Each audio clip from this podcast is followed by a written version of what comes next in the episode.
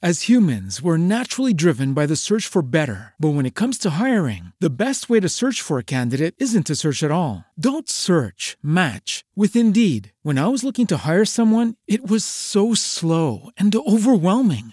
I wish I had used Indeed. If you need to hire, you need Indeed. Indeed is your matching and hiring platform with over 350 million global monthly visitors, according to Indeed data, and a matching engine that helps you find quality candidates fast. Ditch the busy work. Use Indeed for scheduling, screening, and messaging so you can connect with candidates faster. And Indeed doesn't just help you hire faster. 93% of employers agree Indeed delivers the highest quality matches compared to other job sites, according to a recent Indeed survey. And listeners of this show will get a $75 sponsored job credit to get your jobs more visibility at Indeed.com slash podcast. That's Indeed.com slash podcast. Terms and conditions apply.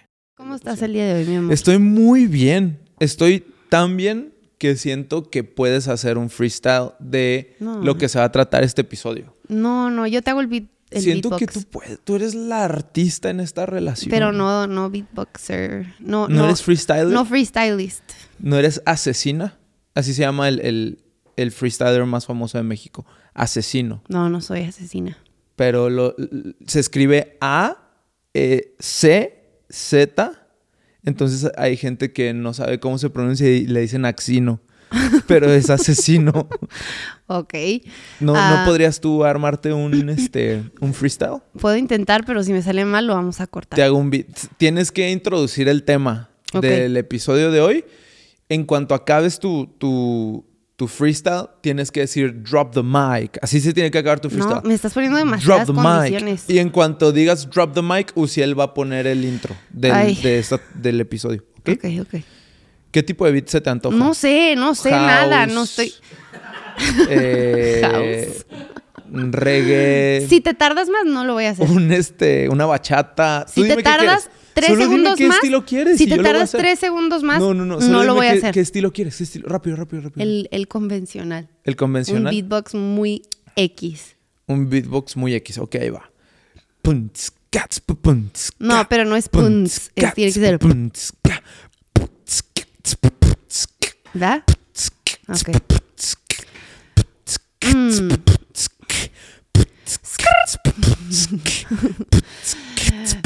Ay, ok. Oigan, amigos, les vamos a contar a los Latilovers, les vamos a platicar que el día de hoy vamos a compartir de lo que es compartir. Ah, ¡Eh! drop the mic. No, me faltaba como la otra mitad. Ah, ay, no, mejor no. Yo no soy buena para estas cosas. mi micrófono ya huele bien feo. Pues a qué huele tu baba. a café con topo chico. Ok, a ver, yo lo voy a intentar. Sí, mejor. Haz- Yo no. Hacedlo. Ok. One, two, three. Everybody now. Ey, ¿qué tal? Ey, ¿qué tal? Lati Lovers, ¿cómo están? Hoy traemos ganas de platicar. Algo muy importante te vamos a contar. Dijiste lo mismo que yo. Poquito mejor, pero dijiste exactamente lo mismo que yo. Es que me trabé. Ok, ok. Está from the top, from the top, from the top, everybody. Desde el One, principio. two, three. One more time. Hey, ¿qué tal, Lati Lovers? ¿Cómo están? Algo muy bueno, vamos a platicar. Te vamos a contar una historia sin igual de la importancia de compartir. Dijiste lo mismo que yo.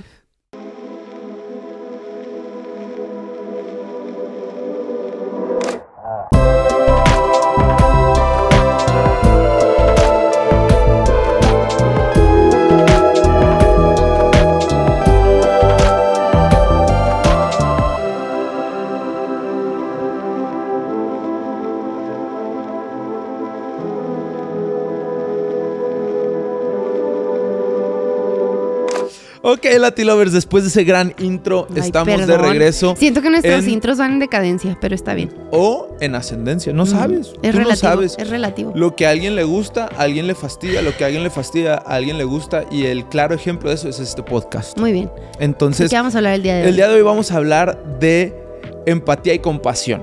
Mm. Y yo creo que muchas veces pensamos que empatía y compasión se pueden llegar a ver como debilidad y sí, en muchas instancias, por el mundo destrozado, egoísta, en la cultura del éxito y acumulación en la cual vivimos, alguien empático y alguien compasivo sí se ve como alguien débil, se ve como alguien tal vez que las demás personas pisotean o ignoran, pero el día de hoy la idea que queremos proponer es que la compasión y la empatía son un arma y son Totalmente. un arma muy útil ah, para el avance del reino del cielo aquí en la tierra, ¿no? Y, te quería hacer unas cuantas preguntas porque si somos honestos, yo creo que tú eres una de las personas más empáticas y más compasivas que conozco. Gracias, mi amor. Y parte de esa empatía y compasión eh, la, la has vivido y practicado a lo largo de tu vida. Sé que estuviste un tiempo en Nueva York haciendo labor social.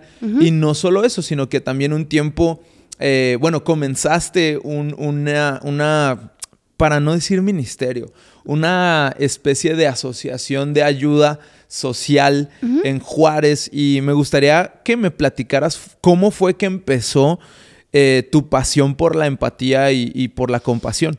Bueno, creo que todo, todo este episodio, mi, mi pequeño miedo es que suene como algo muy or- como orgulloso. o- Virtue signaling. Ah, en inglés es como self-righteous, ¿no? O sea, como que, ay, mira, mírame o míranos, que, que compasivos y, em- y empáticos.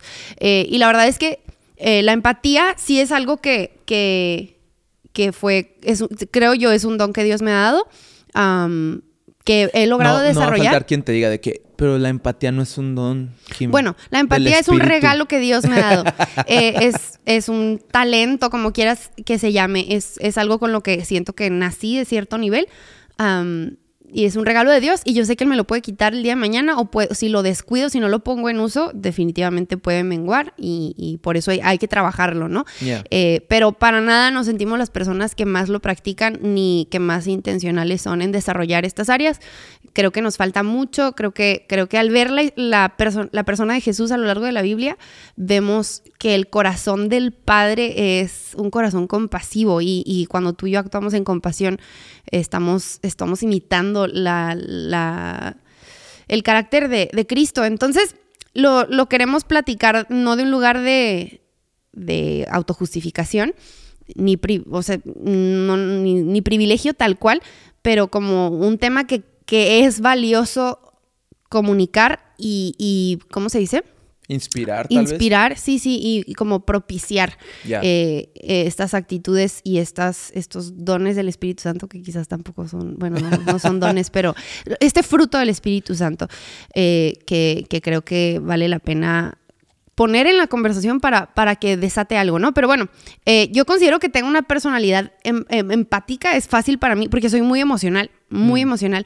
Entonces, es, es relativamente fácil para mí imaginarme qué es lo que las personas están sintiendo.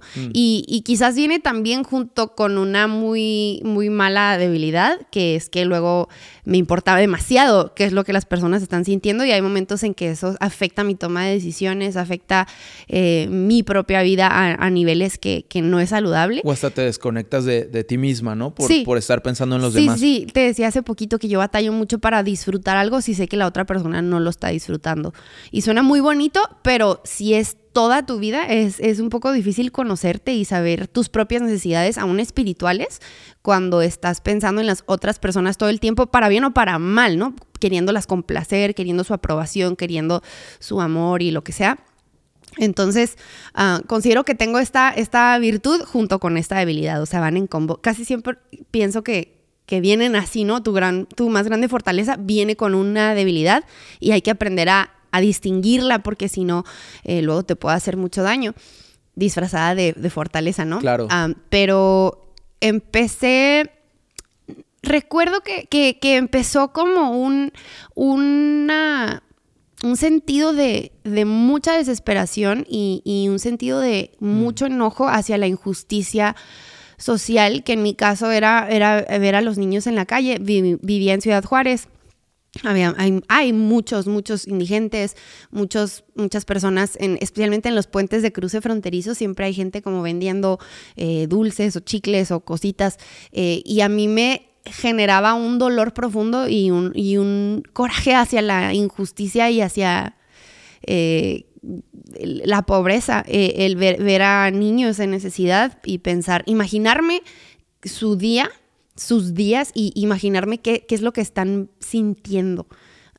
Quizás rechazo, confusión, dolor y gracias a que Dios me dio esta manera de ser, genuinamente a veces me ponía a llorar a, llorar así en el carro y con mis papás y, me soltaba llorando, o sea, inconsolable. Y yo sabía que eso era algo divino porque, porque era, era un poquito... o sea, descontrolado así. Eh, y me acuerdo que una vez un, un hombre predicó, eh, porque yo todavía no sabía qué quería hacer con mi vida, sabía que me gustaba cantar, pero hasta ahí. Y una vez estaba en una predicación y este hombre predicaba cómo encontrar tu llamado y decía, busca qué es lo que te apasiona. Y muchas veces vas a encontrar tu pasión más grande en tu como molestia más grande hacia la sociedad o qué es lo que más arde en tu corazón, qué es lo que más te hace eh, te frustra por la injusticia, ¿no? O te frustra que tal cosa no esté sucediendo. Y en ese momento yo decía, bueno, creo que, creo que es, los niños y niños necesitados específicamente. Era algo que, era como más allá que, otras frustraciones que tenía. Entonces dije, bueno, pues me voy a, me voy a dedicar a esto por un tiempo voy a dedicarle a Dios estos, estos años y empecé a llevar pizzas con, con un par de amigos a, a, unas colonias ahí en Juárez. Hay mucha pobreza en Ciudad Juárez. En todos lados te vas a dar cuenta, pero en Juárez muchísima. Entonces no tenías que irte muy lejos para toparte con casas de cartón, con terracerías, con gente viviendo hambre y escasez uh, grave, grave. Entonces, entonces, pues As humans, we're naturally driven by the search for better. But when it comes to hiring, the best way to search for a candidate isn't to search at all. Don't search, match with Indeed. When I was looking to hire someone, it was so slow and overwhelming. I wish I had used Indeed. If you need to hire, you need Indeed. Indeed is your matching and hiring platform with over 350 million global monthly visitors, according to Indeed data, and a matching engine that helps you find quality candidates fast. Ditch the busy work. Use Indeed for scheduling, screening, and messaging so you can connect with candidates faster. And Indeed doesn't just help you hire faster. 93% of employers agree Indeed delivers the highest quality matches compared to other job sites, according to a recent Indeed survey. And listeners of this show will get a $75 sponsored job credit to get your jobs more visibility at Indeed.com slash podcast. That's Indeed.com slash podcast. Terms and conditions apply. Dije, con lo que tengo, no encontré una pizzería que era muy barata, entonces podría... Tienes que hacerle un shout out a esa pizzería porque sí te tiraron muchos paros. Ok, se llamaba Popeyes, como, como el Popeyes... El Popeyes. El Popeyes de pollo, pero creo que los demandaron o algo porque a medio, porque luego yo fui a esa pizzería por años y, y a la mitad, no me acuerdo en qué momento, pero cambiaron de nombre a Popper Yes, como Popper, Popper Yes. Popper Yes. Le metieron una R ahí. En vez de Popeyes era Popper Yes. Está bien interesante eso porque después con todo el auge del reggaetón se cambiaron el nombre a Papi Yes. A Papi y, yes. y, es muy interesante cómo... no, no te creas. claro Shout out a Popper a Yes. Popper Yes en Este episodio es traído hasta ti gracias no, a no, no. Popper la, Yes. En la avenida Tecnológico ahí cerca de la Gilo. ¿Cómo se llamaba el, el que te atendía o, o la familia que manejaba no, o sea, era, era como medio o sea, era local, pero era cadena, o sea, tenían ah, múltiples lugares, entonces me Había varios diferentes popper, personas. Yes. Y yo no siempre me bajaba a recoger las pizzas, la verdad es que Miguel, shout out a Miki Giacomán, él era el que casi siempre se bajaba. Sí, ya es papá. Le tenemos que mandar un saludo. Fun fact, a los que conocen a Miguel y Lizzy, pequeño paréntesis, pero ellos dos eran los amigos que me acompañaban a hacer estas cosas y no eran ni novios ni se gustaban al principio, o sea, nada que ver. Eh, era, eran éramos, dos, éramos amigos. chicos que servían junto contigo. Ajá. Y, me acuerdo que, lograba que me dieran un súper descuento en las pizzas y lograba que partieran las pizzas en 10 rebanadas. O sea, en lugar de 6 o de 8, que son una, pues una buena rebanada de pizza, me las partían, eran unas grandotas y me las partían en 10. Entonces eran unas tiritas de pizza. Pero yo lo que quería era como, eh, como eran niños, dije, pues que sientan que se comieron dos rebanadas, ¿no? O sea, no sé, en mi mente era, era mejor. Y también pues no tenía mucho presupuesto. Al principio, mucho salía de mi salario. Obviamente yo vivía con mis papás, ellos me regalaron mi primer carrito que era un desastre, pero, pero ellos me regalaron, o sea, yo estaba en un lugar de, de privilegio dentro de lo que cabe, ¿no? no Entonces podía hacer este tipo de cosas, no era como que no comí yo para que ellos comieran. o sea, no, para no ti no implicaba un, un, sacrificio enorme, sin embargo, eras muy consciente de lo que sí podías sacrificar claro, para hacer la diferencia. Y creo que muchas veces nos detenemos de, de, hacer algo porque consideramos que el sacrificio que estamos haciendo no es lo suficientemente grande. Sí. Y creo que ese es uno de los peligros más tremendos en la, en la vida de, de, nosotros como, como seguidores de Jesús. Y hace poco, y ahorita acabas la, la historia, pero quería agregar, quería agregar porque creo que hay mucha gente que nos está escuchando que está en una posición de privilegio. O sea, nuestro staff está en una posición de privilegio, nuestro equipo, nosotros estamos en una posición de privilegio. Y con privilegio no nos referimos a riquezas ni, ni mucho menos. Simple y sencillamente. Mm, quizás no te va a faltar qué comer ese día. Formamos parte del porcentaje más alto en cuanto a a wealthiness, ¿no? O sea, en cuanto a, recursos eh, en el mundo, simple y sencillamente porque vivimos de este lado del hemisferio. No es que tengamos una mansión, es que vivimos de este lado del hemisferio y es nuestra realidad, ¿no? Pero muchos podemos caer en esta... Ah, podemos aletargarnos o dormirnos en el sentido de, pues es que no tengo tanto que sacrificar, es que no, no tengo un testimonio tan llamativo o tan tremendo. ¿Qué o no les voy a compartir? ¿Qué les voy a compartir? No vivo en una ciudad donde hay homeless, no vivo en, un contexto donde puedo en verdad hacer una diferencia. Y hace poco estaba escuchando eh, un, clip de un mensaje de, un, un nuevo amigo que se llama Ezequiel Fatore. Y él hablaba del síndrome del espectador. Mm. Y él la frase que utilizaba para describir esto es que eh, el, el enemigo de un héroe en muchas instancias no es un villano.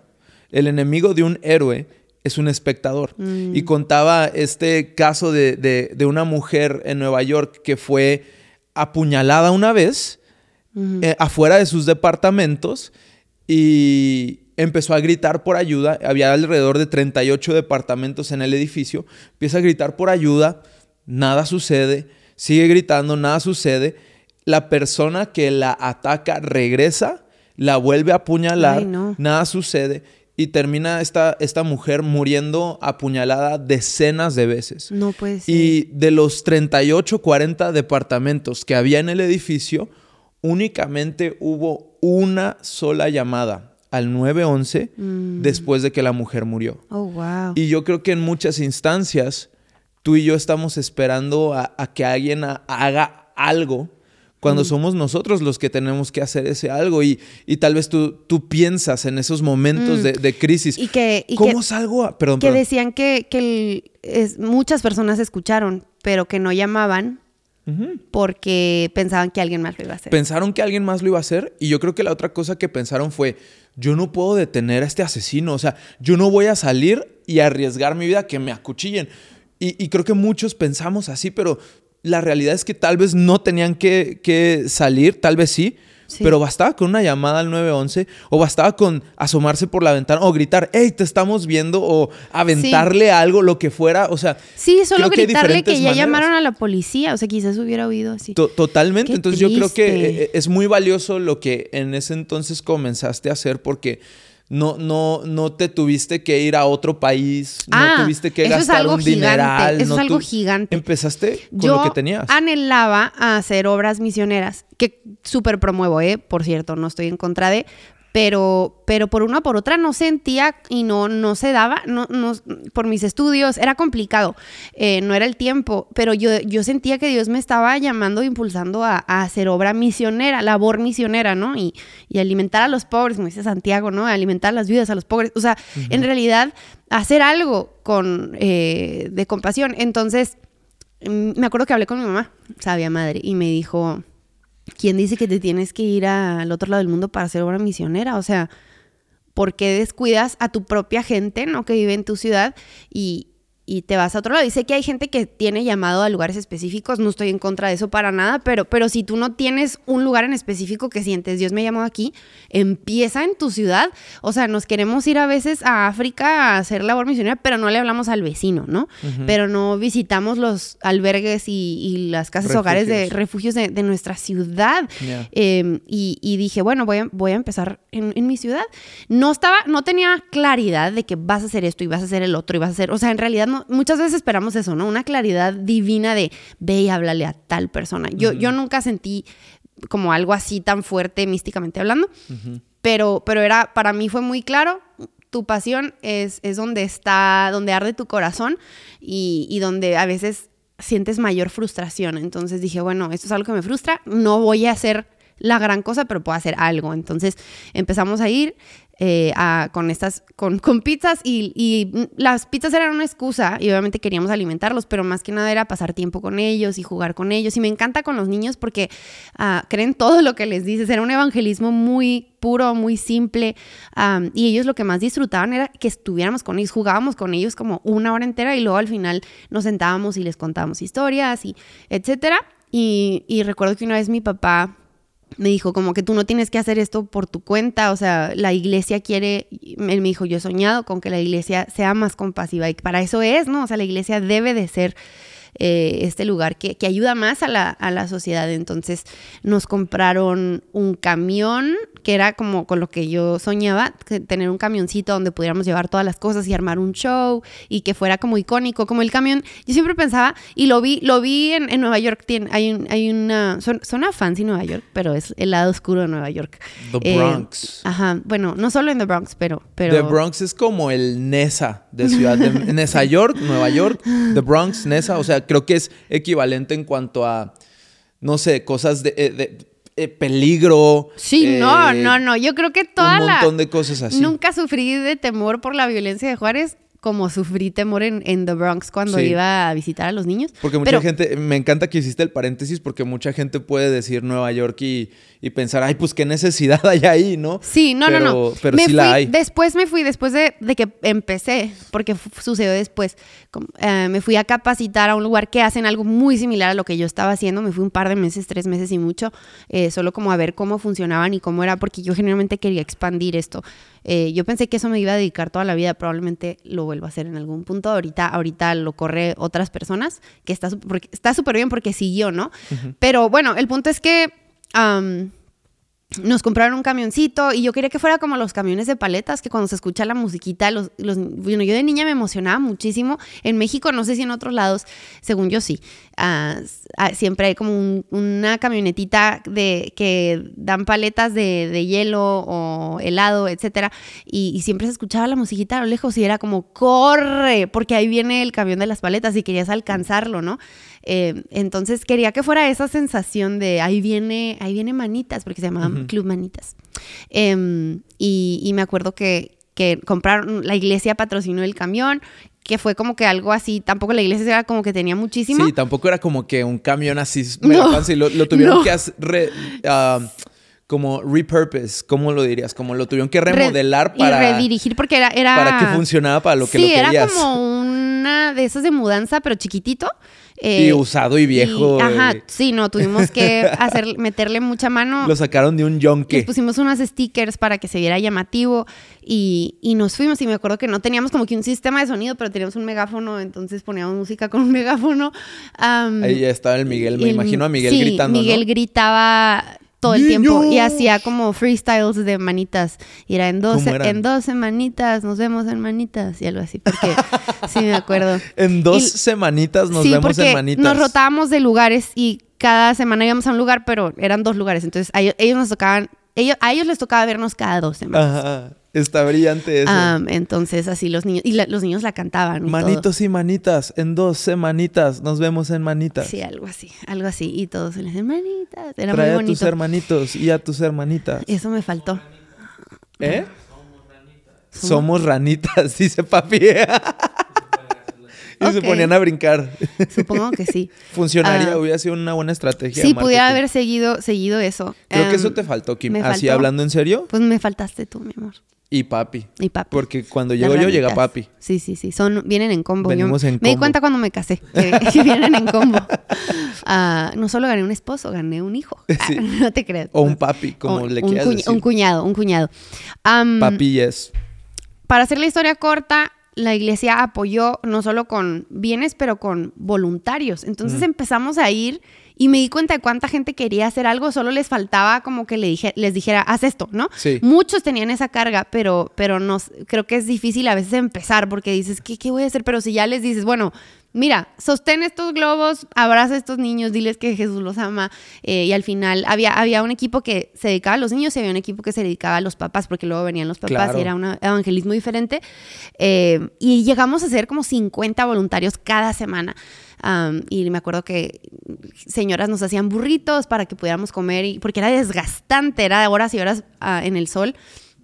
Pero era hermoso, hermoso, la verdad, la love pasábamos súper bien.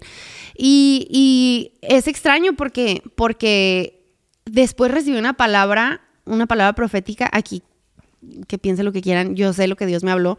Estaba en una conferencia, porque para todo esto, yo no sabía si esto era como que, sabía que era de Dios, pero siempre te queda esa espinita, ¿no? Como que estaría, porque había días que no llegaban niños, llegaban muy pocos. O y- que no llegaban voluntarios. o que no llegaban voluntarios, o que, o que no había finanzas, entonces no llevábamos pizza, entonces era, era solo ir a jugar con ellos. Y, y, y había momentos donde enfrentaba dificultad y decía, Dios, en realidad esto es de ti. Y me acuerdo que no subíamos casi nada a redes, yo no tenía seguidores en ese entonces. O sea, lo que me refiero es que no era algo público para que, la gente entonces supiera. Tu cuenta no estaba verificada. No, claro que no.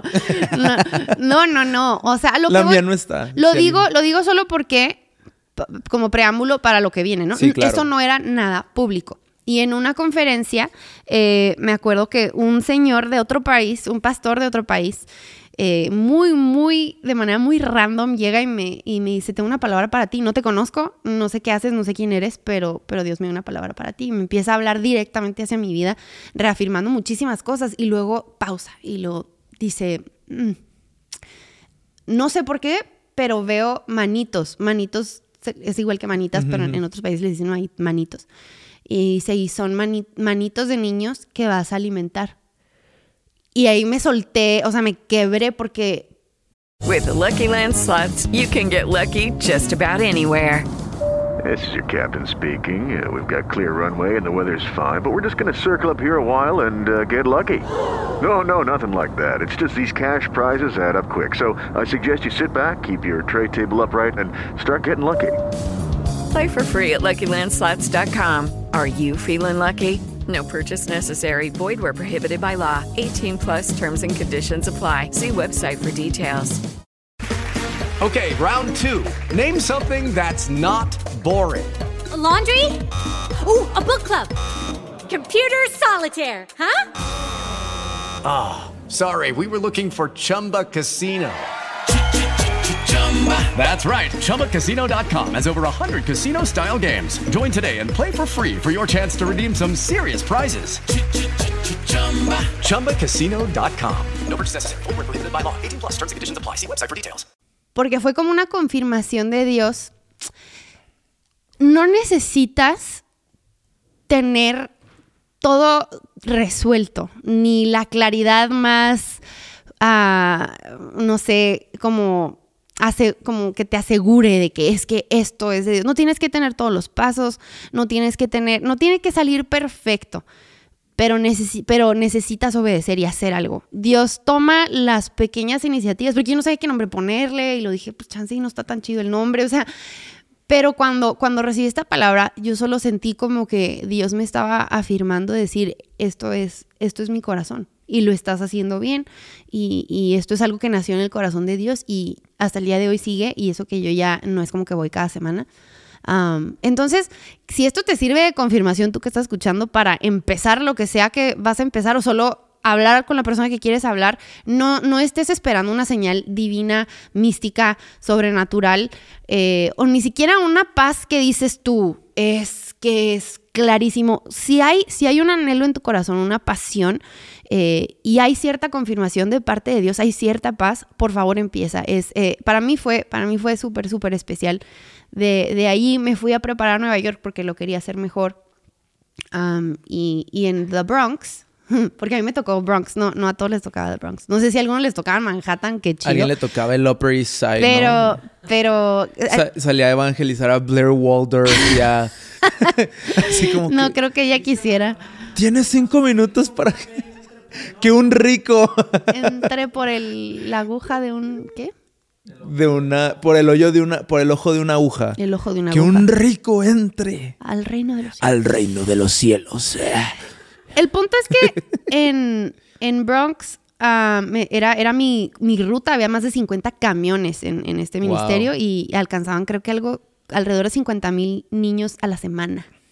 Eh, Wow. No les daban de comer, pero, pero llevaban un, les, es- le dicen Sidewalk Sunday School, como es, eh, escuelita dominical en la banqueta, porque se ponían en las banquetas y hacíamos como cinco o seis shows al día, montábamos, éramos como cuatro personas ah, armando el show, dando la clase, eh, y, y lo bonito de esto es que es que como tienen a tantas personas, ellos visitan a los niños entre semana también.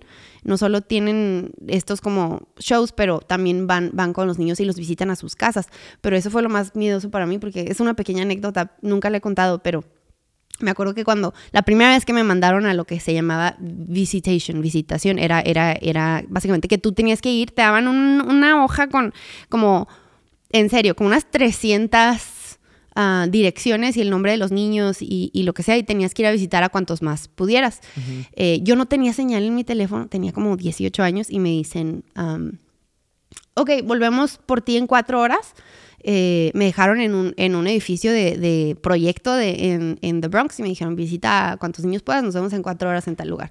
Y yo, ok. Bueno, yo nunca había hecho algo así sola, sin señal, y en, pues en una ciudad que no era mi ciudad. era mexicano y tú Ajá. estás hasta allá. Sí, fue mi primera semana, entonces yo todavía no cambiaba de servicio, no, todavía no hacía muchas cosas como para ajustarme. El punto es que me dejan en este edificio y, y yo veía los edificios y yo decía, wow, o sea, yo he estado en lugares, pero cuando es tu tierra, como que cuando es tu país, tú sabes dónde moverte, tú sabes como que no, allí no, no sé, es un sexto sentido, pero aquí me sentía completamente eh, desubicada y, y vulnerable. Entonces me acuerdo que entro al edificio y antes de entrar yo sí, sí oré, o sea, como que Dios, protégeme porque porque no sé qué voy a encontrar. Ahí te decían, usa la ropa que, que tiene el logo de- del ministerio, porque eso es lo único que te protege. Me decían. es tu escudo. Es tu escudo.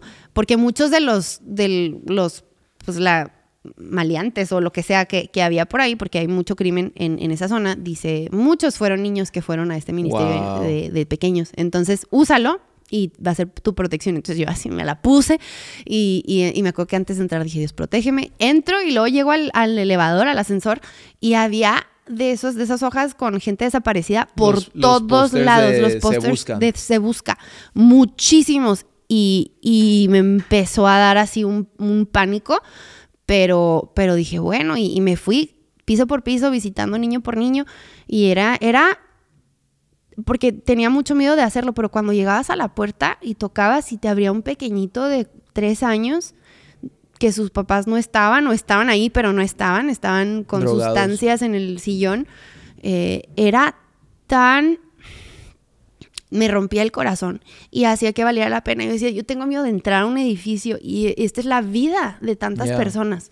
O sea, te pone todo en perspectiva, ¿no? Como que a veces dices, ay, es que eh, no sé, es arriesgar mucho, pero cuando en realidad te pones en el lugar de estas personas, te das cuenta que no es mucho, que, que es lo mínimo que puedes hacer y que esto arde en el corazón del Padre y que es nuestro llamado a ser luz del mundo, no es solo a vivir una vida, una vida que modela como que ciertas cosas, pero es, es hacer, ¿no? Hay, creo que hay tiempos de, de ser reactivos y hay tiempos, de, hay tiempos de ser activos, de vivir a la ofensiva, no a la defensiva.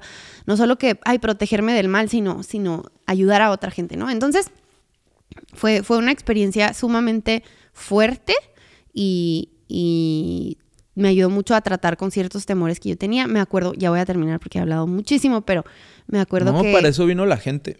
Me acuerdo que Yo solo te hago preguntas. un, un mensaje que el director de este ministerio hablaba acerca de la fe.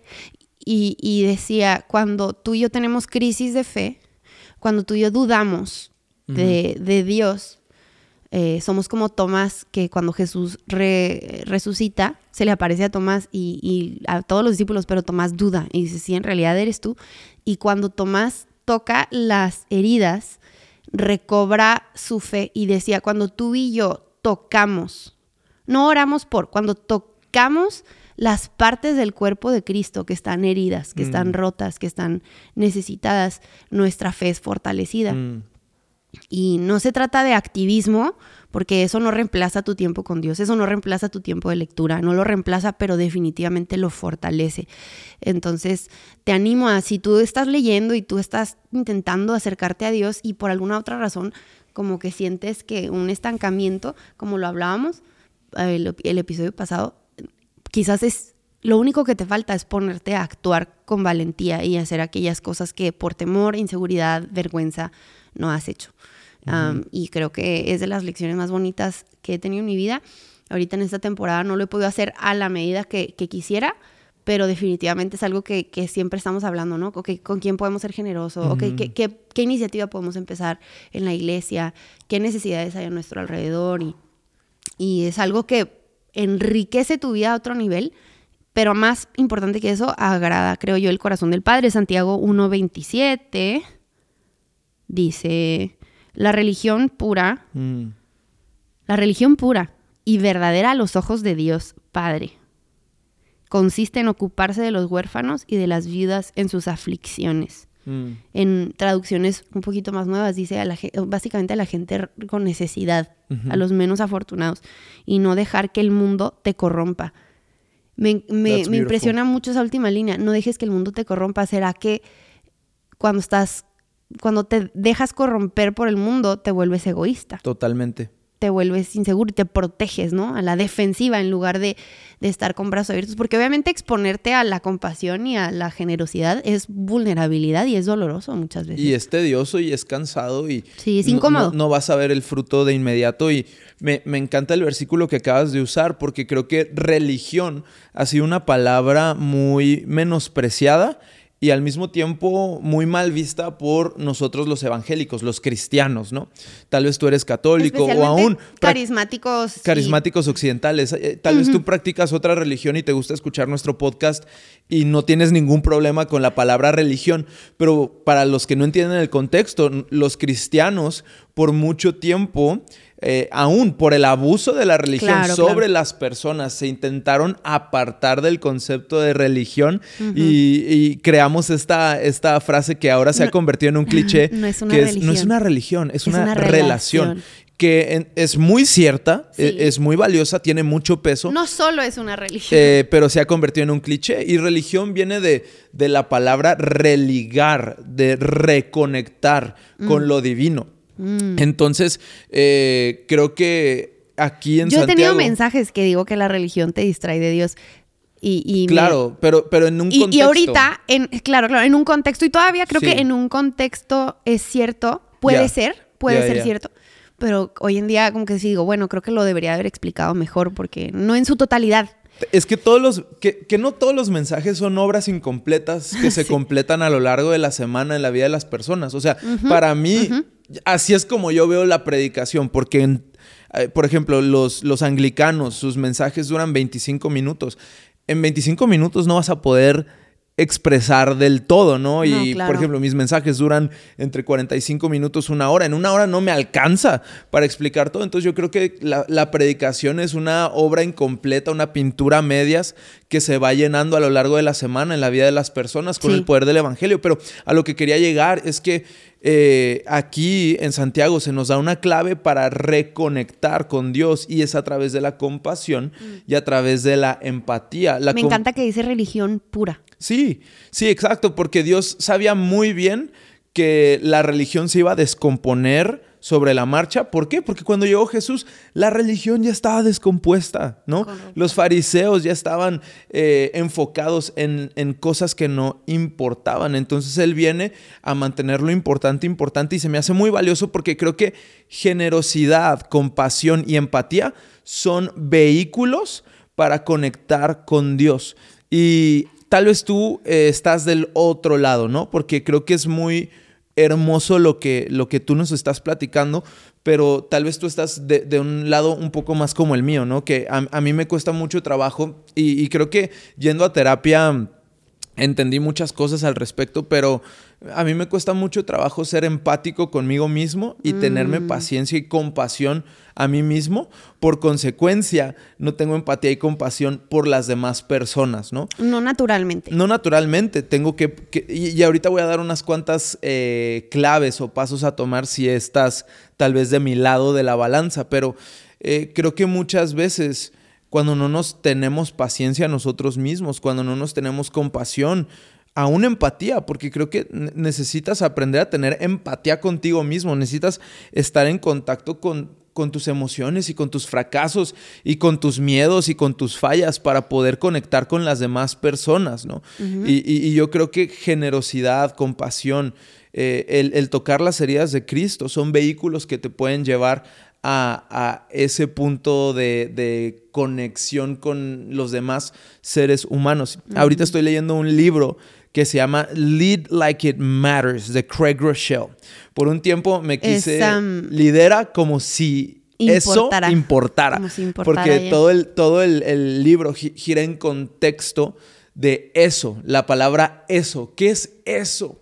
Que hace a los cristianos especiales? ¿Qué es eso que hace a la iglesia irresistible? ¿Qué es eso que hace a ciertos líderes eh, eléctricos y, dignos de ser seguidos? Y nunca le pone nombre a eso sino que explica cómo eso se siente y cómo eso se ve y cómo eso hace que las personas reaccionen. Y me encanta, ¿no? Sí, sí, Porque eso es un payaso que da mucho miedo. No, no te creas, imagínate.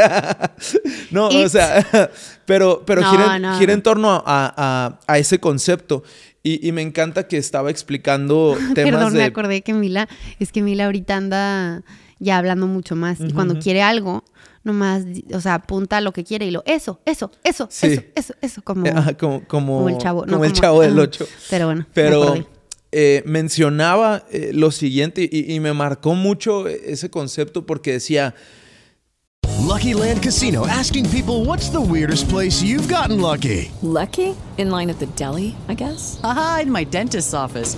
More than once, actually. Do I have to say? Yes, you do. In the car before my kids' PTA meeting. Really? Yes. Excuse me, what's the weirdest place you've gotten lucky? I never win and tell. Well, there you have it. You can get lucky anywhere playing at LuckyLandSlots.com. Play for free right now. Are you feeling lucky? No purchase necessary. Void where prohibited by law. 18 plus. Terms and conditions apply. See website for details. With the Lucky Land Slots, you can get lucky just about anywhere. This is your captain speaking. Uh, we've got clear runway and the weather's fine, but we're just going to circle up here a while and uh, get lucky. No, no, nothing like that. It's just these cash prizes add up quick. So I suggest you sit back, keep your tray table upright, and start getting lucky. Play for free at LuckyLandSlots.com. Are you feeling lucky? No purchase necessary. Void where prohibited by law. 18 plus terms and conditions apply. See website for details. Si no estás rodeado de personas a las cuales no les importa Dios, Dios no te importa tanto como crees que te importa. Mm. Si no estás rodeado de personas a las cuales no les importa Dios, Dios no te importa tanto como crees que te importa. Mm. Porque parte de lo que nos hace una organización irresistible esa compasión y esa empatía con aquellos que no tienen nada en común con nosotros. Nada en común.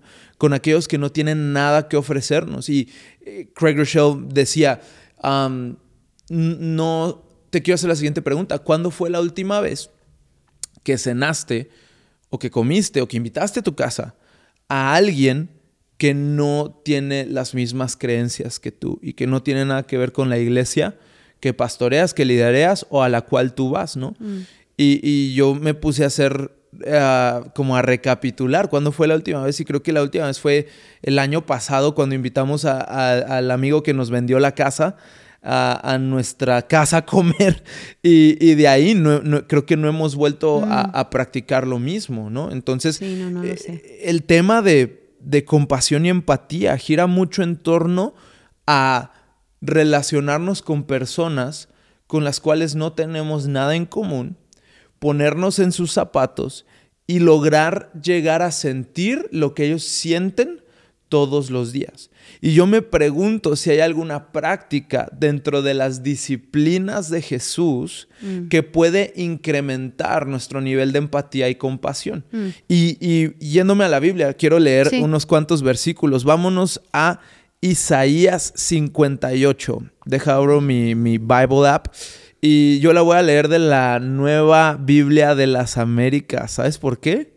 Mm. Porque este episodio es traído hasta ustedes gracias a la nueva Biblia de las Américas. Gracias, Nueva Biblia de las Ah, que Américas. viene en todos los colores, de piel y no de piel. Isaías 58. am, y, me llamó mucho la atención esto porque nunca lo había visto así. Eh, este, en, estos episodios eh, vamos a estar hablando eh, en repetidas ocasiones acerca del ayuno, porque es algo que estamos practicando ahorita a nivel personal, es algo con lo cual nos estamos empapando y descubriendo. Pero yo me preguntaba, Dios, yo no soy la persona más empática, yo no soy la persona que más No. se, se pone en los zapatos de las demás personas. Que en nuestro matrimonio, creo- o sea, poniéndonos vulnerables, ha sido un, un problema. Claro. Creo que hoy en día eres, desde que nació Mila, eres otro, porque creo que yo también soy otra, pero, pero creo que en ese tema en específico Dios te ha, Dios ha tratado mucho contigo, porque creo que todos los papás no van a entender, llega tu hijo y cambia todo. Yo pensaba que yo era sacrificial hasta que tuve a Mila y lo dije, soy una egoísta. Ya. Pero, pero te quiero felicitar porque aunque no te viene la empatía naturalmente, yo te he escuchado y te he visto constantemente buscar desarrollar ese, ese atributo. Claro. Yo te, o sea, hasta haces preguntas como, ¿y cómo? ¿Y en qué pienso cuando quiero tener empatía? Me acuerdo una vez una amiga que, que estudió psicología, estaba en la casa y, dijo algo muy bueno, pero, pero tú le preguntabas, pero, pero es que batallo mucho para sentirlo, ¿no? Entonces, como- o sea, entiendo que esta persona, por ejemplo, no sé, eh, chocó su, su automóvil y, y es como, bueno, pobrecito, pero no siento el- la tristeza o la desesperación, la frustración que eso implica. Y me acuerdo que ella dijo, shout out Edith, eh, dijo, Es esposa de Uziel, de hecho. el esposo de Ciel, dijo, piensa en alguna vez que tú te has sentido Triste. ah, triste Y o siéntelo. frustrado. Y, ah, bueno, ok, no es la misma situación, pero ese sentimiento es muy similar a lo que están. Ese sentimiento canalízalo y, y siéntelo, ¿no? Y- y creo que ha habido temporadas en mi vida, al igual que tú. Eh, Sí, sí, sí. eh, no sé, a mis, a mis 18, 19 años, antes, antes de conocer a la mayoría de las personas que hoy conozco, yo, yo iba a una iglesia, Iglesia Bautista Génesis. Esta iglesia era una iglesia de como 20 personas, se ubicaba en el lado más peligroso de la ciudad donde vivía, en un lugar denominado el Triángulo del Diablo, ¿verdad? Válgame Dios. Eh, para decir, para que entiendas en contexto hace cuánto fue esto, creo que todavía no conocía a papi y si lo conocían y nos juntábamos, o sea, él era, iba a otra iglesia. Entonces eh, empezamos este ministerio de, de alcance para con las personas que vivían en los, en los proyectos de, de- ay, Casi tiro toda la mesa. casi tiras mi topo, chico, deja tú la mesa. Perdóname, quería estirar el micrófono nomás. Me pasó lo mismo a mí Es a- todo, el episodio todo. pasado. Vamos, chicos. lo bueno es que estamos construyendo un estudio y este tipo de problemas ya no nos van a pasar Bueno, en el sabe. estudio. Pero am, Perdóname. eh, ya se me olvidó qué iba a De decir. la iglesia de Génesis. Sí, entonces eh, iba, iba yo solo con otro amigo, éramos nada más dos personas, no había ni voluntarios ni nada. Y íbamos a compartir eh, de Jesús, igual llevábamos hamburguesas de McDonald's, llevábamos pizza, llevábamos un montón de diferentes herramientas, balones y, y jugábamos con los, con los chicos que, que estaban por ahí y compartíamos de, de Jesús y llegábamos a entrar a sus departamentos y era un caos ver a sus familias o aún escuchar sus historias de abuso, historias de maltrato, historias de eh, hermanitos, hermanitas de ellos que habían muerto, a quienes habían asesinado, o sea, cosas muy, muy fuertes porque eh, eh, era una zona donde había muchas pandillas y creo que en ese entonces logré eh, sentir empatía, logré ejercitar compasión, sí, no, no me pero, no pero creo que mientras más me metí, a- en ese entonces no trabajaba en la iglesia, Mm. y mientras más me metí a trabajar en la iglesia, más frío me hice Wow. a la empatía y a la compasión, Mm. porque siempre hay un servicio que tiene que salir adelante. Mm. siempre hay eh, una responsabilidad que se tiene que saciar, un evento al cual se tiene que asistir y te empiezas a enfocar tanto en el activismo que te olvidas de las personas. En aquel entonces lo hacíamos los viernes y no había una reunión de jóvenes a la cual ir, o sea, no había un setup que hacer o un teardown del cual participar y yo creo que... Y tampoco era tu trabajo hacer eso. No, era mi trabajo. Entonces yo, yo sí creo que no todas las personas son llamadas a trabajar en una iglesia. Puede que te guste la idea de trabajar en una iglesia, puede que se te antoje trabajar en una iglesia. Yo estoy convencido que tanto tú como yo somos llamados a trabajar en una iglesia porque hemos pasado altas, bajas, medianas, hemos amado a la iglesia, hemos estado tremendamente frustrados a la iglesia. Sin embargo, con todo eso, somos como una liga que se estira, pero que siempre, por gracia divina, regresa a su estado original. Entonces, y creo que no todos tienen que, no todos tienen que trabajar en la iglesia, pero definitivamente los que sí. Ah, tienen que ser conscientes. Tienen que estar, ser muy intencionales en mantener pura su religión. Su intención, porque si no, te pasa lo que me pasó a mí. O sea, es que a todos nos puede pasar, ¿no? Eh, como piel tan gruesa que luego se te hace el corazón grueso en, en, lugar de que siga hablando, ¿no? O simple y sencillamente no logras encontrar el balance entre sí. La iglesia tiene que tener eventos, pero también se tiene que tratar todo acerca de las personas que van a esos eventos. Entonces, e, es un balance constante que a muchos nos puede llegar a enfriar y que a muchos nos puede llegar a agobiar y que a muchos nos puede robar la empatía y, la compasión que podemos llegar a sentir por las demás personas, mm. incluyéndonos a nosotros mismos. Entonces, si ya estamos en una situación así, si ya estamos tan llenos de activismo, que nos hemos olvidado de sentir compasión, que por muchos años fue mi, caso. Yo encontré en Isaías 58 una práctica que nos puede ayudar muchísimo. Versículo 1 dice, clama a voz en cuello, no te detengas, alza tu voz como trompeta, declara a mi pueblo su transgresión y a la casa de Jacob sus pecados con todo me buscan día tras día y se deleitan en conocer mis caminos. ahí ya hay un llamado de atención. Con todo me buscan día tras día y se deleitan en conocer mis caminos. Como nación que hubiera hecho justicia y no hubiera abandonado la ley de su Dios, me piden juicios justos, o sea, me piden, me buscan, me oran, se deleitan en la cercanía de Dios. Dicen, ¿por qué hemos ayunado y tú no lo ves? ¿Por qué, hemos ¿Por qué nos hemos humillado y tú no haces caso? Pero en el día de su ayuno, aquí va la clave, en el día de su ayuno buscan su conveniencia mm. y oprimen a sus trabajadores. Mm. Ayunan para discusiones y riñas y para herir con un puño malvado. No ayunen como hoy para que se oiga en lo alto su voz. El ayuno no es un soborno a Dios. Mm. Es ese el ayuno que yo escogí para que un día se humille el hombre? ¿Es acaso para que incline su cabeza como un junco y para que se acueste en silicio y en ceniza? ¿Llamarán a esto ayuno y día acepto al Señor? ¿No es ese el ayuno que yo escogí? Está hablando Dios.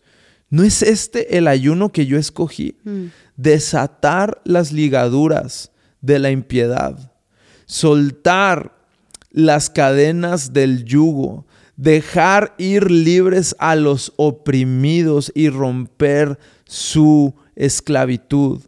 No es para que compartas tu pan con el hambriento mm. y recibas en casa a los pobres sin hogar, para que cuando veas al desnudo lo vistas y no escondas y no te escondas de tu semejante. Mm. Entonces tu luz despuntará como aurora y tu recuperación brotará con rapidez. Mm. Delante de ti irá tu justicia y la gloria del Señor será tu retaguardia. Entonces invocarás al Señor y Él te responderá. Clamarás y Él dirá, aquí estoy. Mm. Entonces, yo muchas veces me pregunto, ¿cómo puedo tener más empatía? Y yo creo que el ayuno es una herramienta. ¿Por qué? Porque aquí en, Isaías literalmente se el está... ayuno bien hecho. Sí, ya expliqué. Si no sabes qué es el ayuno, vete al episodio pasado y ahí te No, y- explicamos y qué como es. bien intencionado. Bien intencionado, pero aquí Isaías está redefiniendo un poco el tema del ayuno, porque sí, la iglesia, el pueblo, estaba practicando el ayuno, pero lo estaba usando como una manera de soborno. Estaba usándolo para, Dios, tengo un problema con esta persona, así que voy a ayunar para que esta persona haga lo que yo necesito que Mm. haga. Dios, me está yendo mal en esto, me está yendo mal, es necesito, era un soborno. Y aquí viene Isaías y dice, el ayuno nos debe llevar a conectar con aquellos que tienen menos. Sí. Nos debe llevar a vestir al que está desnudo, a recibir en casa al que no tiene casa, eh, a proteger al desprotegido. Y esto me encanta. Scott McKnight es, es un teólogo que habla mucho del fenómeno social y la espiritualidad, ¿no? Entonces, la comida es algo muy interesante porque la comida nos une a las personas que son iguales a nosotros. Mm. ¿Sabes? ¿Por qué? Porque cuando vamos a comer con alguien, vamos a un restaurante que nos guste a los dos, ¿sabes? Por eso a veces duramos tanto decidiendo a dónde ir a comer. ¿A dónde vamos a ir a comer? Bueno, algo que todos quieran. ¿Quién quiere esto? ¿Quién quiere aquello? Vamos a comer como manera de unirnos con los demás, con las personas que nos rodean. ¿No? Y terminamos rodeados de gente que habla como nosotros, que piensa como nosotros, que se viste como nosotros, que, que tiene aún los mismos recursos Sí. y las mismas posibilidades que nosotros. Sí. Y en muchas instancias, cuando tú y yo cortamos ese puente, que es la comida. Y no estoy diciendo que lo hacemos siempre, lo hacemos una vez a la semana, lo hacemos en el desayuno, en la comida, en la cena, 12 horas, 24 horas si te sientes extremo, obviamente poniendo de preámbulo tu salud y un doctor, pero cuando tú y yo cortamos ese puente y sentimos hambre, sentimos lo que sienten aquellos con los cuales no tenemos nada en común por nuestra situación. Mm. Sentimos lo que sienten los refugiados venezolanos, nicaragüenses que están en El Paso, Texas. Sentimos lo que sienten los niños en África o los niños en áreas donde hay una pobreza extrema. Sentimos lo que sienten las personas que ahorita se encuentran siendo procesados en una cárcel injustamente a causa del racismo y que han estado en, esa celda de procesamiento, unos los transfieren a una cárcel y no han ni desayunado, ni comido, ni cenado de manera injustificada. Sentimos lo que sienten los homeless, la- las personas sin hogar en muchas partes de nuestro continente, inclusive en Estados Unidos. Entonces, cortamos un puente construido por comida para construir otro construido por hambre. Y así podemos, de una manera espiritual, responder a los problemas sociales de este mundo, sentir y orar e intervenir de manera espiritual por aquellos que tienen menos. Y me encanta que no se queda ahí. Exacto. Cada que tú y yo sentimos esa hambre cuando estamos ayunando en forma de protesta ante la injusticia del mundo, como lo está diciendo aquí eh, Isaías, uno, cuando sentimos que nos, nos rugen las tripas, Mm. nos ponemos a orar por aquellos que tienen menos. Ujú.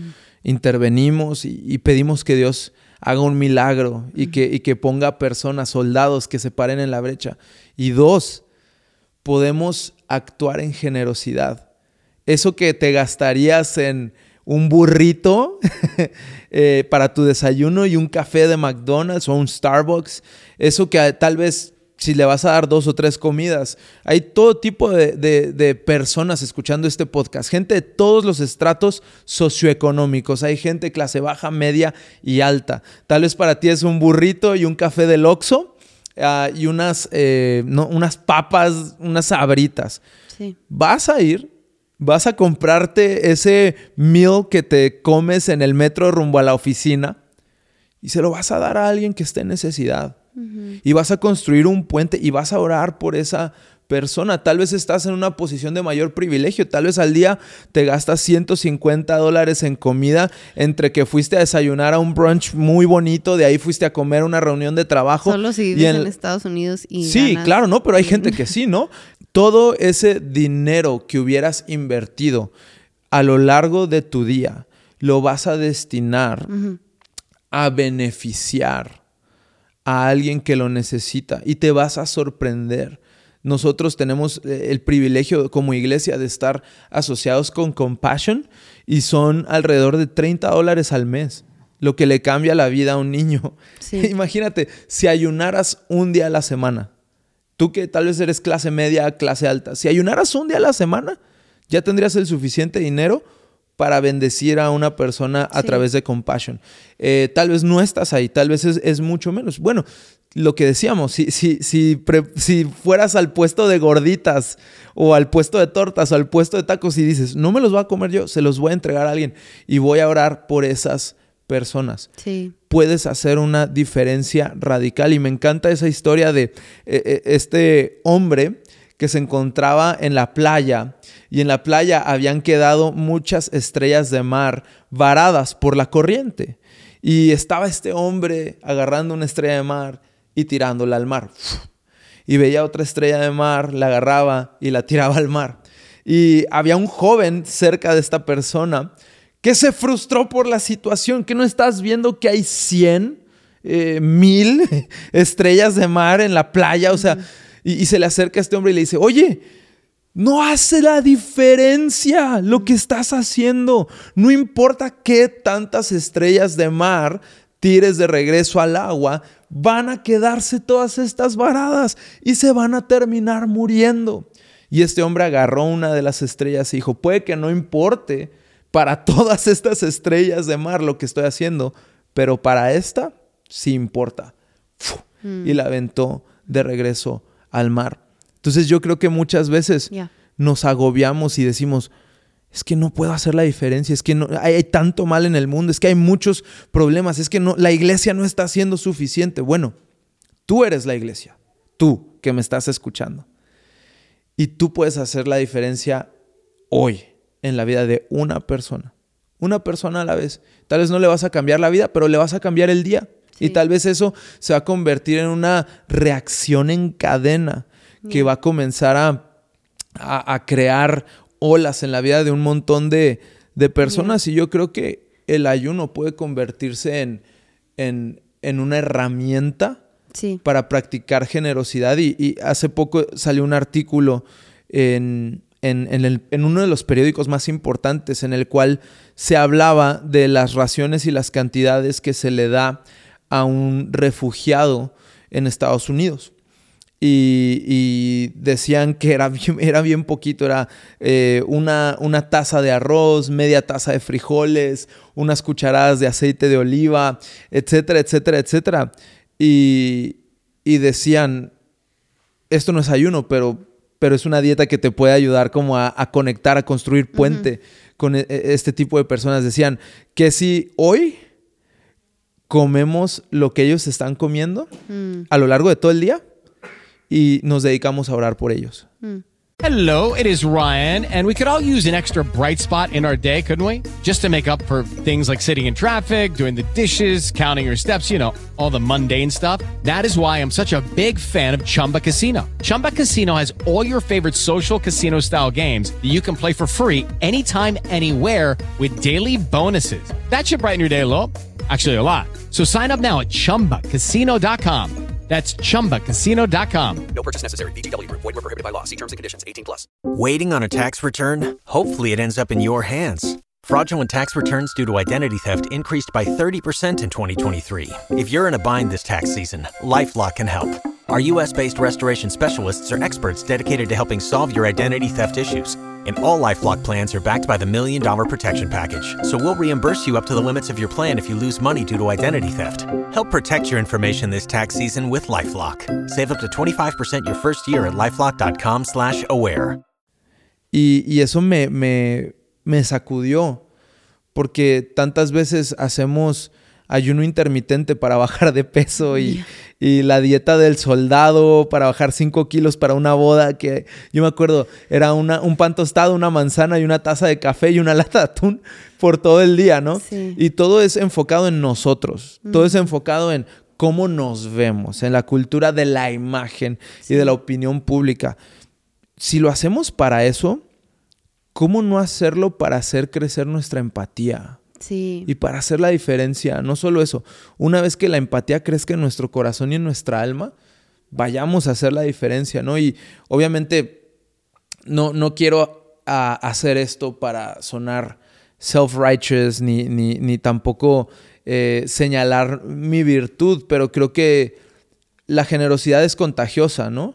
Y creo que cuando a veces compartimos los testimonios de, nuestra generosidad, otras personas se pueden animar a hacer lo mismo. Lo vimos con la iniciativa de Todos a la Mesa. ¿Cuántas, cuántas historias no nos han etiquetado de personas que ellos solos dijeron, voy a poner una mesa en, mi barrio y voy a bendecir a, a las personas que llegan? Pero últimamente comencé la práctica de ayunar dos veces a la semana, apenas llevo bien poquito haciéndolo y tampoco sé cuánto tiempo lo voy a hacer. No estoy diciendo que, que lo voy a hacer el resto de mi vida, es algo que estas semanas me ha estado funcionando y que me ha estado conectando con Dios. Entonces, lo que yo estoy practicando, obviamente porque mi salud me lo permite, de nuevo, la, el poder no está en la práctica, está en Jesucristo. No, no, está en la práctica. no te queremos condenar. No, ha habido días que he ayunado y no he sentido absolutamente nada porque yo he estado desconectada o he estado pensando en a qué horas voy a poder comer. Y de eso se va a tratar el próximo episodio. Eh, ya ¿Ah, lo estuve platicando con, con, un invitado que vamos a tener cuando Dios se oculta. Mm. Ah, pero... Muy bueno. Ya se me olvidó qué iba a decir. Ah, ok. Eh, estaba ayunando dos veces a la semana desde que el sol sale hasta que el sol se mete. Es un ayuno un tanto largo. Y cuando me empieza a rugir la tripa, empiezo a orar, todo eso. Sí, sí, sí. y el jueves, que es el, segundo día que ayuno, eh, un amigo de, nosotros está yendo a servir a un refugio donde hay muchos migrantes eh, de, muchas partes de Latinoamérica y les llevamos comida, les llevamos taquitos. Eh, que, estando en ayuno es, es difícil ver los taquitos de discada porque están deliciosos, pero les llevamos tacos, eh, pan dulce, café. Ah, después de eso pasamos al refugio, que desafortunadamente es difícil ver las circunstancias bajo las cuales viven las personas que están refugiadas, ¿sabes? O sea, creo que hay, hay gente muy, muy bien intencionada y, el, gobierno y la sociedad apoya, pero no hay suficientes personas que apoyen también. Mm. Como para que el lugar esté en, condiciones dignas. para que una familia viva, viva ahí, ¿sabes? Entonces, eh, eso es muy complicado, pero eh, les tocamos unas cuantas canciones, después les hablamos de Jesús y después oramos por cada uno de ellos. Y yo pude notar cómo el, haber ayunado todo ese día, de alguna manera prepara la mesa para lo que Dios quiere hacer esa noche, en mi vida, ¿no? Sí. Eh, lo, prepara en, cuanto al espíritu, lo prepara en cuanto a la palabra profética que, se puede llegar a compartir, ¿no? Escrita en la palabra, oye, tengo este versículo para ti.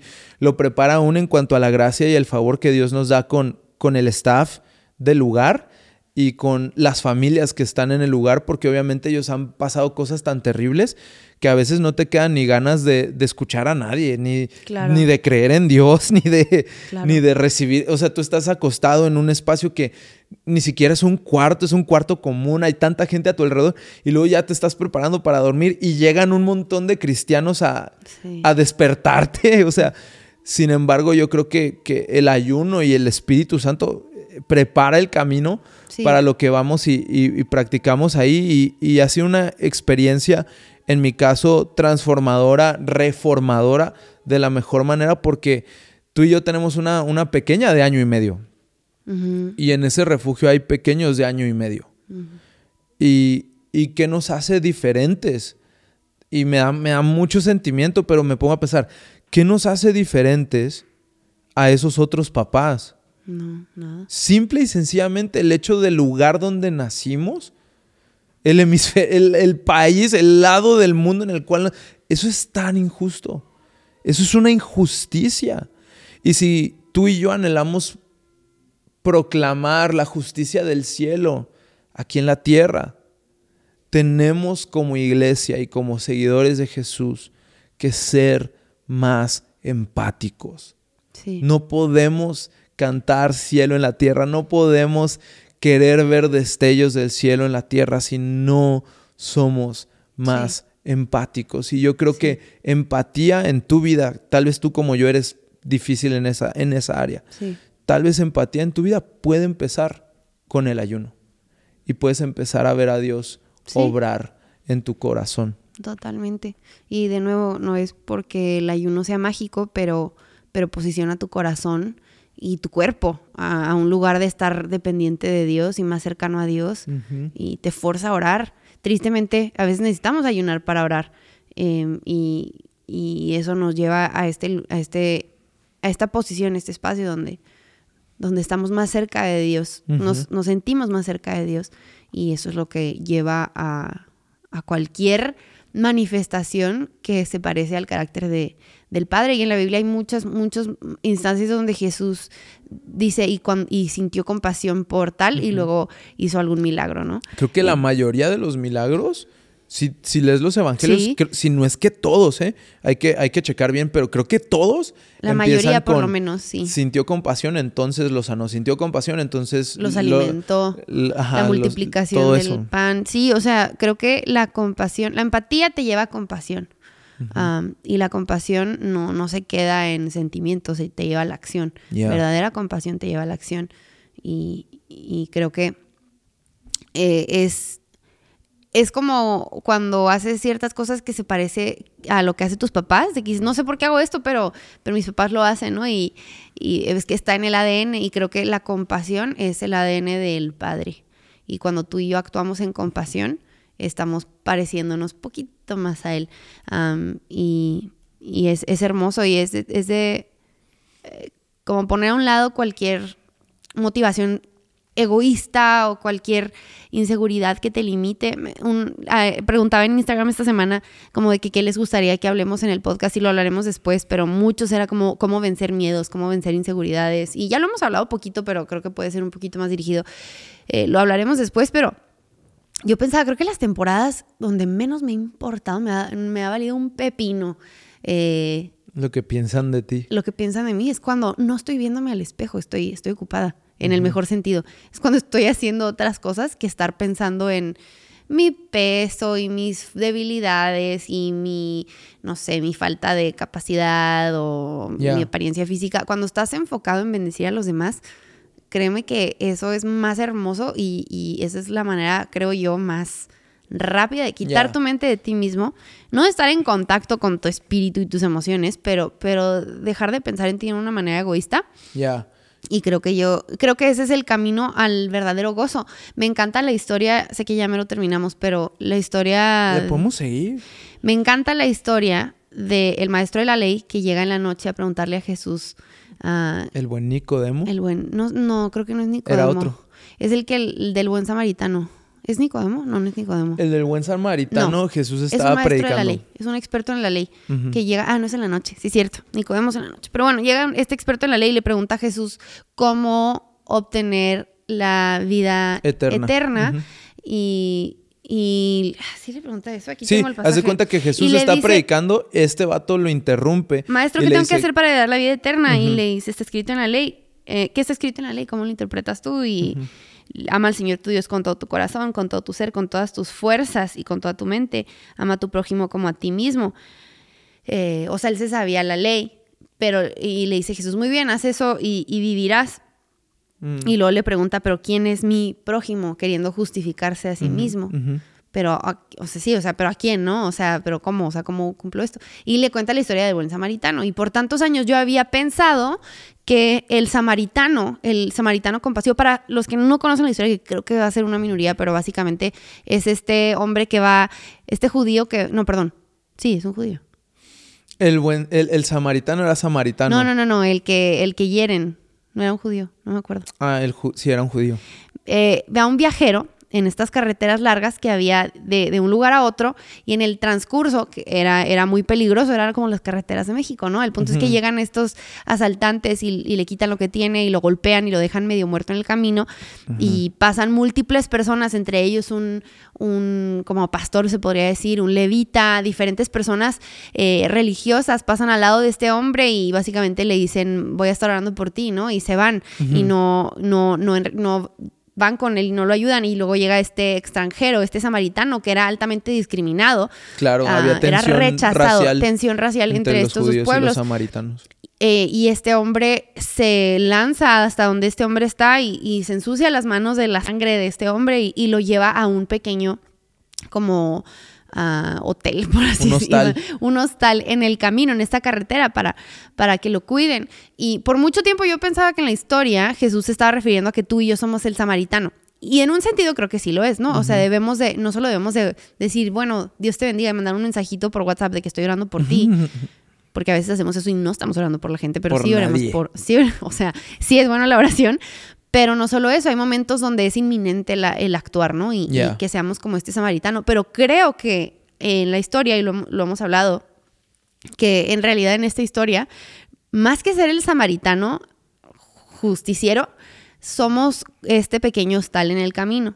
Jesús viene y nos salva. Nosotros somos, bueno, la iglesia es el hostal y nosotros somos el judío ensangrentado, medio muerto, que Jesús vino y, y- y se que fue rechazado por nosotros, pero viene y nos, nos levanta y nos lleva a este lugar que es como la iglesia y, y nos mantiene ahí. Él paga por nuestra estancia. Él, él dice, cuídenme, cuiden a este hombre hasta que yo regrese, ¿no? Y, como, y como iglesia debemos de ser este pequeño hostal en el camino, que es el camino de la vida, recibiendo a estas personas eh, y yendo a, por estas personas que están lastimadas y que en su travesía y en su caminar ah, han, han estado en tragedias, han estado en, en momentos de, de dificultad, de hambre, de escasez. Totalmente. Eh, y la compasión va mucho más allá que solo alimentar a los pobres. Creo que es- ese es el ejemplo más vivido que podemos ver en, en la Biblia, pero eh, el, el- el llorar con los que lloran, el reír con los que ríen. Quizás tú no dices, no tengo nada financiero, quizás tú no trabajas, eres un joven, pero, pero créeme, el, el que puedas escuchar a alguien, el que puedas ofrecerle tu amistad, tu tiempo, el orar por ellos, el hablarles de Jesús, creo que es el mayor acto de compasión que, Totalmente. que podemos tener y, y nosotros debemos de ser eh, el judío ensangrentado que está agradecido porque recibió compasión y luego ser el, el hostal que recibe a gente y que, y que los cuida en, en lo que Jesús regresa. Eso, eso creo que es lo que nos, nos toca y eso responde a la pregunta del maestro de la ley, cómo, cómo, cómo consigo la vida eterna, cómo pues vino Jesús, ¿no? Y, y quién es mi prójimo? Pues los que están esperando junto contigo, los otros ensangrentados que Jesús ha salvado, ¿no? Totalmente. Em, Totalmente. Y, y creo que es importante recalcar ya para terminar el episodio que cuando hablamos de, de ayuno no queremos condenar a nadie. Sé que ya lo dijimos un montón, pero no queremos que nadie se sienta condenado. Si tú estás haciendo dietas ahorita y Chido. qué chido, bien por ti. Las dietas son buenísimas. Si tú estás comiendo 3000 calorías al día, bien por ti.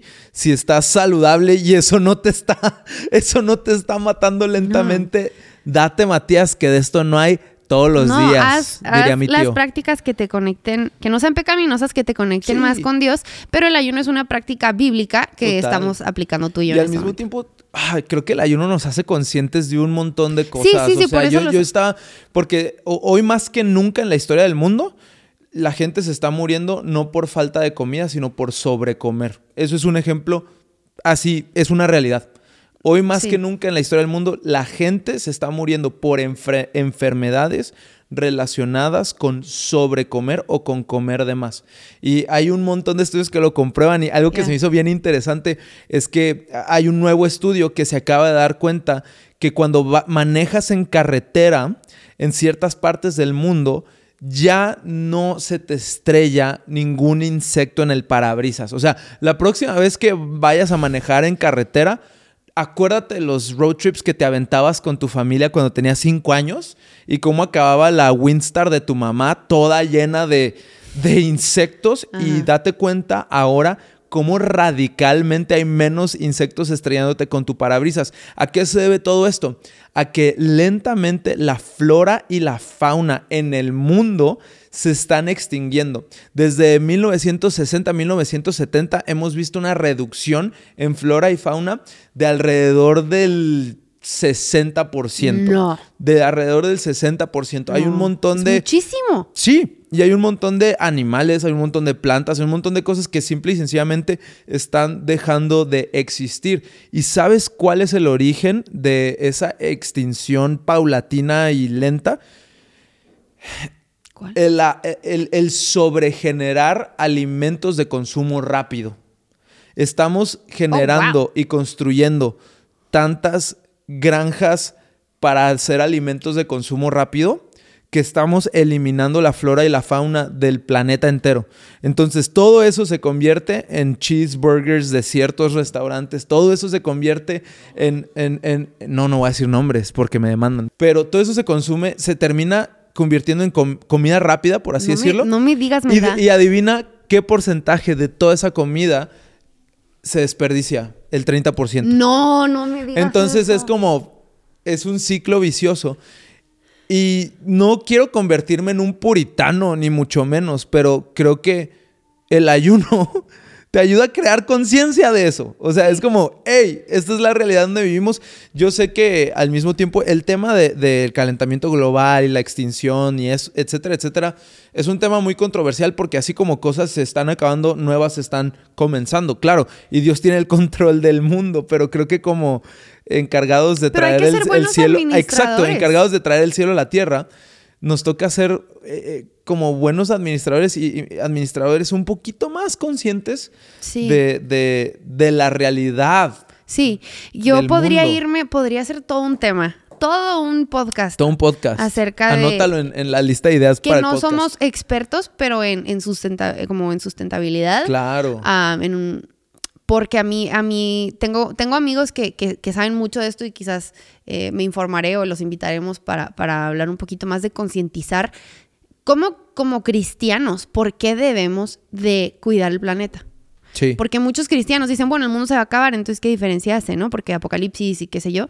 Eh, y lo estoy diciendo de una manera muy superficial, hay mucha profundidad en, en- en todo el tema, pero hay toda otra postura acerca de por qué debemos de, de cuidar, independientemente de si Dios traerá, traerá destrucción total a la tierra, de, independientemente de cómo es que Dios traerá su juicio, Sí. eh, qué es lo que nos toca a ti y a mí hacer el día de hoy en cuanto a la ropa que compramos, porque eso también es un tema, yo sé que me estoy yendo en una tangente, no lo voy a tocar todo, pero la ropa que usamos, que por eso hablamos muchas, mu- bueno, yo, yo intento hablar mucho de, de buscar marcas, restaurantes, y que no lo hago siempre, no lo hago siempre, pero éticamente... Ya.